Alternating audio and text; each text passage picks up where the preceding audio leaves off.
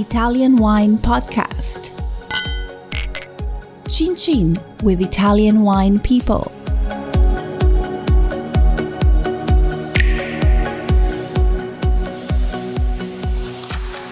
Hello, this is the Italian Wine Podcast. My name is Monty Waldin. My guest today is Roger Bissell. Roger. Where are you from? Well, I'm originally from Italy. I was born here, and I uh, moved to the United States when I was a little boy. Uh, and I am in the wine industry in some form or fashion. Where did you move to in the States, by the way? Uh, about 45 minutes south of Boston in the town of Rhode Island. Grew up on a farm. Mm-hmm. Yeah. so Boston is in which state? Massachusetts. Okay. Yeah. So you were sort of rural upbringing. Very rural on a 200 acre farm. So What was it? Wheat or animals? Or, uh, everything. go on, everyone, giraffes, porcupines. Peacocks, ferrets, you name it. Really? Yes. Uh, we tapped the trees for maple syrup, only had wood stove heat. Very uh, uh, rustic, eclectic, old school uh, upbringing. So, yeah. so you had sort of a farming experience. I mean, did you actually like that um, lifestyle? Um, I, guess actually liked it Yeah. uh, quite a bit. It uh, was rewarding. Maybe at the time I didn't appreciate it, but in retrospect, very much so now. Or didn't you appreciate the hard work? The hard work, getting up at 4 a.m. in the morning. to do. Go on, give us a typical. Sure. Uh, you know, only well water, no hoses. So you'd have to, yep, you'd have to go hand pump water, uh, distribute water amongst a trough, depending on what time of the year, because it freezes, to sheep, cows, horses, goats. Uh, and then you'd have to chop a little bit of wood every morning or bring in wood from the woodshed, uh, depending on the time of the year, uh, collect all the maple syrup. Uh, for How'd the, you do that, by the way? the syrup, Yeah. uh, so it was just for us. We didn't do it for anyone else. Much like an Italian family when they're making wine for themselves, uh, we would drill into the uh, large maple trees about hundred years old. Put about three spigots and a bucket on it, and you'd collect the tap, uh, the sap, rather every morning. Uh, especially when you're coming out of wintertime in the spring, that's when it's coming out. So and then you'd put it on the wood stove. 20 gallons of sap equal one quart of maple syrup. Wow. So you have to reduce it down. Yep. It just sits on the wood stove boiling all day, all night for probably about two weeks before you get that. Then you strain it and you have liquid gold. And you use that. What did you put that on? Pancakes, I guess. Yeah, pancakes, uh, desserts. My, uh, you know, I never ate a piece of meat from the store uh, or anything really from the store. My entire childhood, it was Very like- self-sufficient. yes, I mean, you're a strapping lad. How tall are you? right, six two. Yeah, you, you you build like an American One football- nine. Yeah, an American football player. right.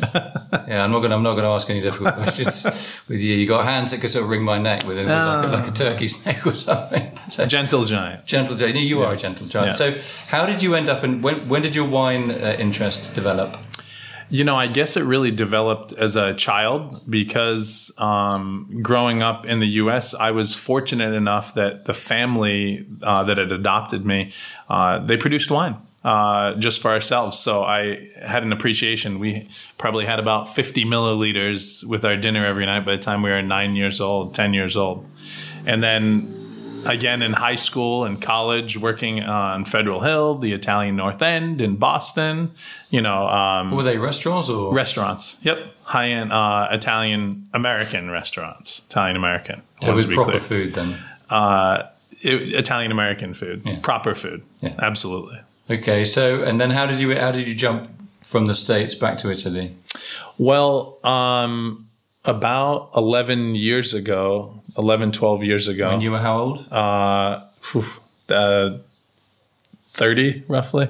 You're, you're 40 then, are you? Um, yeah. Don't look, you, Yeah, look like, 40, you look like yeah. you're 25. Yeah, well, you It's know, all that maple syrup. It's olive oil too, maybe.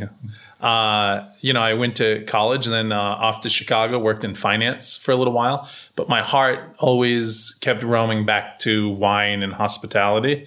Uh, I, I had the opportunity through the finances, obviously. Uh, life was good financially to travel all around the world as a hobby um, and really bite the bug again and really want to take a step back and go back into food and wine. So.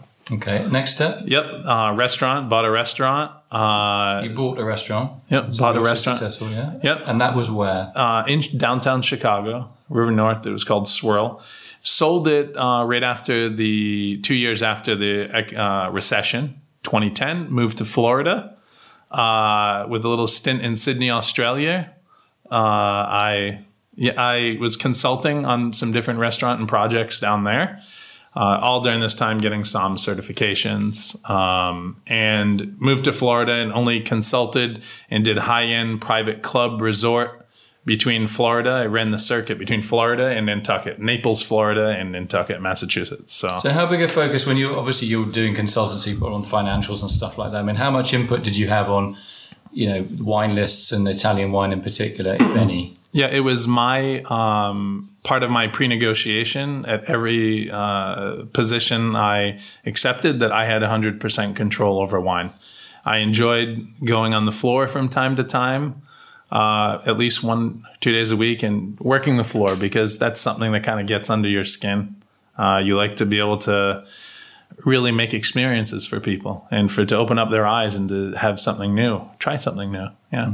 So what was your tactic? Try something new. Go on. Well, uh, you know, first you have to read the, the situation, the table. So you read the situation, read the table. Uh, So you, you wouldn't want to geek out on them. You find out their comfort level. You ask what they're usually accustomed to drinking with, drinking, and they'll normally say Merlot, Cabernet, an international variety. And then from there, I find the easiest segue into Italian wine for me. One of my go tos was always going to be a Dolcetto or Barbera or Lagrein. Uh, they're really a great segue.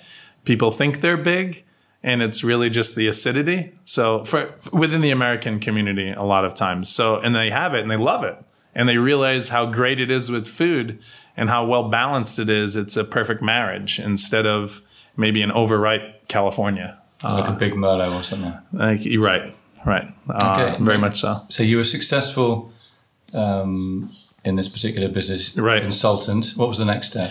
Um, next step, uh, I went to Dallas. I was hired to come to Dallas uh, because I'd been doing so many high end private clubs and resorts. I accepted that. That was a new venture for me in Dallas. And when I got to Dallas, I, I realized uh, that, wow, Italian was just starting to explode there. There's only 18 Italian restaurants in the entire DFW, roughly Metroplex. Um, DFW. Dallas Fort Worth, sorry. Uh, and I saw an opportunity to really make a mark because Dallas was quite behind in comparison to some other major metropolitan cities like New York or Chicago. Uh, so I did that and then um, started launching uh, my own thing after that. Uh, my own website. I do tours. I take people from America to Italy to experience an authentic Italian experience. Uh, put out content, collaborate with different wineries. So yeah, it's really, really, I'm blessed in life. So where are your favorite regions when you're going on a or taking people on a tour? Sure. Uh, Piemonte, uh, Tuscany, obviously, and Sicilia. For me, um, those that that's the easiest segue, maybe bread and butter to help get people from America to Italy. Uh, Tuscany is the easiest, but Piemonte is really where my heart is, um, and I think that you know when you analyze the amount of American tourists in Tuscany, about 70, 80 percent of the tourists are here in Tuscany uh, are American versus in Piemonte, it's about 15 to 20% are American. It, it's very, very minuscule. And it's unfortunate uh, because it's such a wonderful region, uh, rich in land, culture, and magnificent in its uh, landscape, which um, really gets under your skin. And, and, and All that fog. yeah, that's right. That's right. All the fog. Yeah, atmospheric. But why is that? You think that um, Tuscany is is the well, there are obvious reasons why Tuscany is the go-to as films, you know, with where Tuscany and the, Right. and Piemonte may be seen as more of a sort of connoisseurs or an insiders uh, visit. Would you go along with that? You know, it, I think maybe to Europeans, it's more of an insider connoisseur. To most Americans, though, uh, they they have zero idea uh, or a very minuscule idea that Piemonte exists. Um, so it, it's not really quite. I, I don't think they see it as uh, highfalutin or um, uh, insider, maybe. Is But- that part of like the movies? I mean, if you you know, movie going, US is a movie going country, right? And Yeah. so, if you're going to see a sort of movie with an Italian link, it's going to be revolving around Sicily probably for various reasons. So that is why Mm-hmm. on Sicily's on about. Obviously, Tuscany, mainstream movies, love Right. stories. They met in you know Right. Tuscany comes up, and I can't think of a single movie where that's had a really sort of has a Piemonte theme. So maybe that is No. one of the reasons why. Right. One, and then also, I think one needs to examine the strong uh, uh, history, historical ties between Sicily, southern Italy, and America. I really think that uh, you know, late 1800s, early 1900s, the majority of the pe- immigrants that emigrated to Italy, uh, as you know, there was Southern Italian and Sicilian. Uh, and for this is actually one of my favorite actual historical notations because I think uh, when you analyze Italian food in America, it was very much influenced by this Southern Italian Sicilian roots. So, f- with that, people are trying to reconnect three, four, five generations later, six in some cases, reconnect with the, their Southern Italian roots. So, Sicily bears some sort of um, historical nostalgia for a lot of Americans. Yeah, gravitational pull. right. Absolutely. So, how long do you do you plan to spend in Italy on this particular trip? I know you're um, doing some work with a winery in Montalcino at the moment, which is why um, we, we managed to make, because my partner does the books for that particular winery, which is organic. It's called Di Lamo, um, Giannanelli in uh, in Montalcino, and um, we just had a little tasting this morning. I thought, yeah, let's just do a podcast. So, what's your next step? How long are you going to be in Italy for? Um, I'll be in Italy until November. So, uh, and I'm going to, I plan on uh, making the most of it. And What have you learned so far? What thing is what what um, preconception has been demolished since you spent time here, and what has um, what has surprised you the most? nothing really recently uh, as of yet, except as it relates to the times we're living in. That's the only thing. In terms of preconceived notions about culture, people, sociological, not there. There hasn't been. I've been to Tuscany before, but I'm absolutely certain I'm going to learn a, a ton of new things when I venture into Campania and Marche. Uh, So is that your ne- those are your next stops, are they? Uh, yes, after I leave Tuscany, I'm going to go to Umbria for a little bit. Then I, I want to head down to Campania and then over to Marche. So uh, I'm really excited uh, to go there. I've been there maybe once. I've never been to Campania. Done so many studies on it, and I happen to love their uh, wines and culture. It's very Huge, rich, huge amount of uh, native grape varieties there. So Yeah. there's plenty of you to get your, your teeth into. right? And Marche, what are your preconceptions about the Le Marche? It's interesting because uh, you know I always try to cross reference in America since my target demographic for my clients are Americans trying to um, educate and expose them to something new. Uh, Marque, when it first entered the United States, uh, entered with uh, some cheaper, uh, very affordable wine um, that. So my preconceived notions is is that I want to try a lot of the wine and local cuisine, which never makes it to the states. I really want to get involved and sink my teeth into uh, local food. You need and- to do a Vincisgrassi course then. Okay. um, I think that there's going to be a lot of, uh, as you know, um, Italy is so regionally focused. It, it's such it's such a pleasure every time to discover something new and really sink your teeth into their food, wine, history, because Italy has it in abundance. So. And you're a great speaker.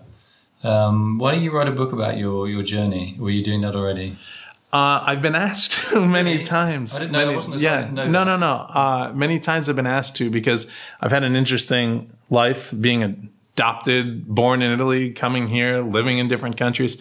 Uh, I, I guess what it really boils down to is laziness on my part, not having the uh, uh, maybe the time. There's always been other things that have been a priority, uh, raising a family or um, uh, work, actual work, uh, and that writing seems to take a, a back seat uh, many, many times. So it it will will happen in the next five years, probably. Okay, we're going to hold you to that in five Oh. years' uh, time. If um, if I haven't been fired, then we can uh, redo this conversation and see how far you got with the book. It's uh, great to to uh, to meet you, Roger. Especially, I don't know what your health condition is, and I don't need to know. Yeah. Um, but apparently, it's quite serious. So we do wish you um, all the best. And I think what you're doing is right. You're um, you're you're a man with great intelligence and curiosity. And uh, Well, thank you, we wish Monty. you all the best. I really appreciate that. Nice Thanks. one. Thank you Great. so much. It's really, I really appreciate it.